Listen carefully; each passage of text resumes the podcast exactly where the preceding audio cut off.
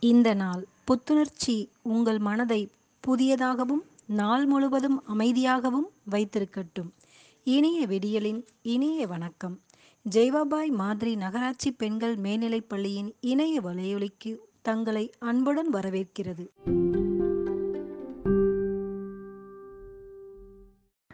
I am KB Ashmita. I from from 7th A3.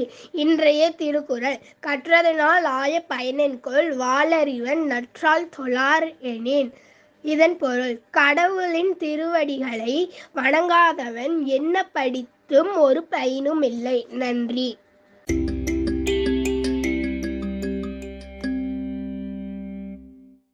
Good morning, everyone. My name is Netra, studying in 7A3. Today's proverb Where there is a will, there is a way. Meaning, மனம் இருந்தால் மார்க்கம் உண்டு. Thank you.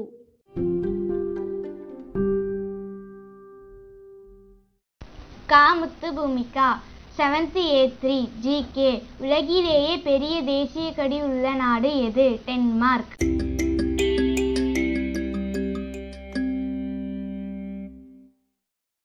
Good morning, students. Let's see today's new word magnificent. M A G N I F I C E N T. Magnificent. Magnificent means wonderful. அதாவது அற்புதமான நிகழ்வுகளை குறிக்கிறது நன்றி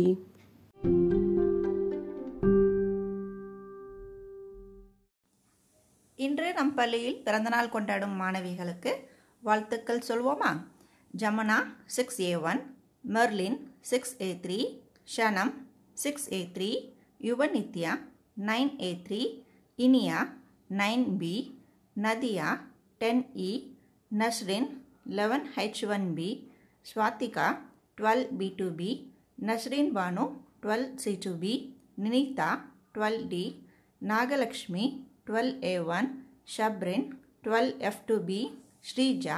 twelve F two B. அனைவருக்கும் இனிய பிறந்தநாள் வாழ்த்துக்கள். வாழ்க நலமுடன் வாழ்க வளமுடன்.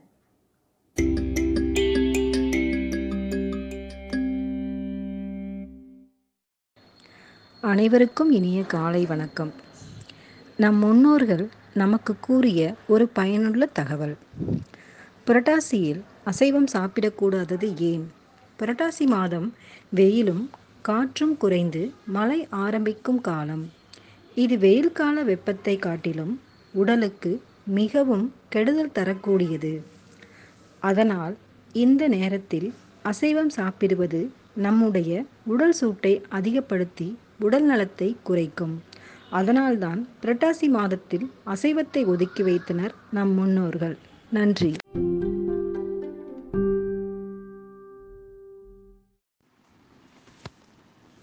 நம்மால் முடியும்.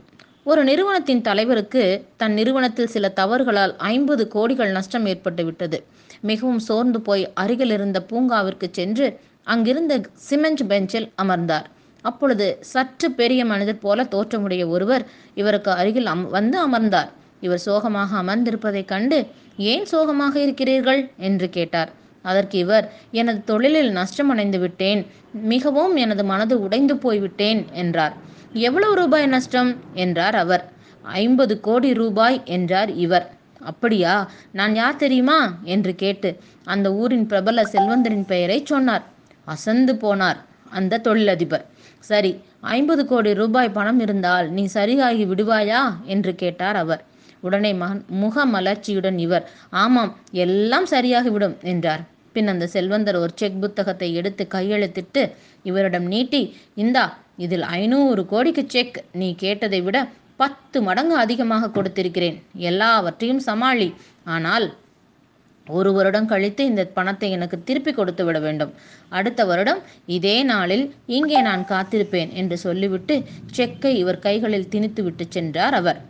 பின் அந்த நிறுவனத்தின் தலைவர் வேகமாக அலுவலகத்துக்கு சென்றார். தன் அறைக்குள் சென்று தன் செக்கை பீரோவில் வைத்து பத்திரமாக பூட்டினார். பின் தனது உதவியாளரை அழைத்து அனைத்து ஊழியர்களையும் நிர்வாக கூட்டத்திற்கு அழைத்து வர ஏற்பாடு செய்ய சொன்னார். ஊழியர்கள் அனைவரும் கூட்டத்தில் அமர்ந்திருந்தனர். இந்த நிறுவனத்தின் தலைவர் பேச ஆரம்பித்தார். நண்பர்களே நமது நிறுவனத்தில் ஐம்பது கோடி ரூபாய் நஷ்டம் ஏற்பட்டுள்ளது. ஆனால் இப்பொழுது என்னிடம் ஐநூறு கோடி ரூபாய் உள்ளது. ஆனால் அந்த பணத்தை நான் தொடமாட்டேன். இந்த நஷ்டம் எப்படி ஏற்பட்டது? எதனால் எதற்காக ஏற்பட்டது? என்று ஆராய்ந்து அதை களைந்து நமது நிறுவனத்தை வெற்றிகரமாக செயல்படுத்த நீங்கள் அனைவரும் ஒத்துழைப்பு கொடுங்கள் என்று கேட்டுக்கொண்டார். பின்னர் வேலைகள் வேகமாக நடந்தன. தவறுகள் கண்டுபிடிக்கப்பட்டு களையப்பட்டன. மிக சரியாக அனைத்து ஊழியர்களையும் ஒத்துழைக்க வைத்தார். அவருடைய பேச்சு மூச்சு செயல் சிந்தனை தூக்கம் அனைத்தும் அவருடைய தொழிலை பற்றியே இருந்தது. மிகச் சரியாக ஒரு வருடம் கழிந்தது. கணக்குகள் அலசப்பட்டன. மிக சரியாக ஐநூத்தி ஐம்பது கோடி ரூபாய்கள் லாபம் ஈட்டி இருந்தது இவருடைய நிறுவனம் அடுத்த நாள் விடியற்காலை அந்த செல்வந்தர் கொடுத்த ஐநூறு கோடிக்கான செக்கை எடுத்துக்கொண்டு அந்த பூங்காவிற்கு சென்றார்.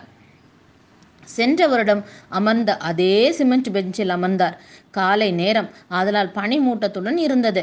சற்று நேரம் கழித்து தூரத்தில் அந்த செல்வந்தரும் அவருக்கு அருகில் அவரை கைகளால் பிடித்துக்கொண்டு ஒரு பெண்மணியும் வந்து பனிமூட்டத்தின் ஊடே தெரிந்தது. சில வினாடிகள் கழித்து பார்த்தால் அந்த பெண்மணி மட்டும் வருகிறார் அந்த செல்வந்தரை காணவில்லை. அவர் சென்று இந்த பெண்மணியிடம் எங்கே அம்மா உங்கள் கூட வந்தவர்? என்றார். அதற்கு அந்த பெண்மணி பதட்டத்துடன் உங்களுக்கு அவர் ஏதாவது தொந்தரவு கொடுத்து விட்டாரா? என்றார். அவர் இல்லை அம்மா ஏன் கேட்கிறீர்கள்? என்றார்.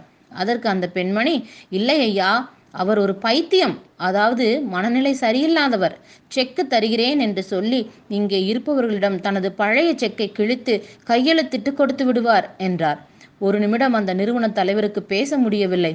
அப்போ நம்மால் முடியும் என்று நினைத்தால் நிச்சயமாக முடியும். அதுவே நம்மை காப்பாற்றி இருக்கிறது என்று நினைத்தார். இதிலிருந்து நாம் என்ன தெரிந்து கொள்ள வேண்டும் தெரியுமா மாணவிகளே? எந்த ஒரு விஷயமும் நம்மால் முடியும் என்று முதலில் நாம் நம்ப வேண்டும். அப்பொழுதுதான் நாம் நமது வாழ்வில் முன்னேற முடியும். வாழ்வில் நீ முன்னேறு நாளை நீ வரலாறு என்ற கூற்று நிச்சயம் ஒரு நாள் உண்மையாகும். நன்றி வணக்கம்.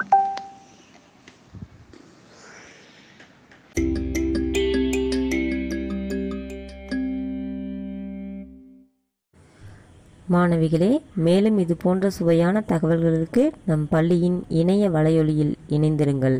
நன்றி.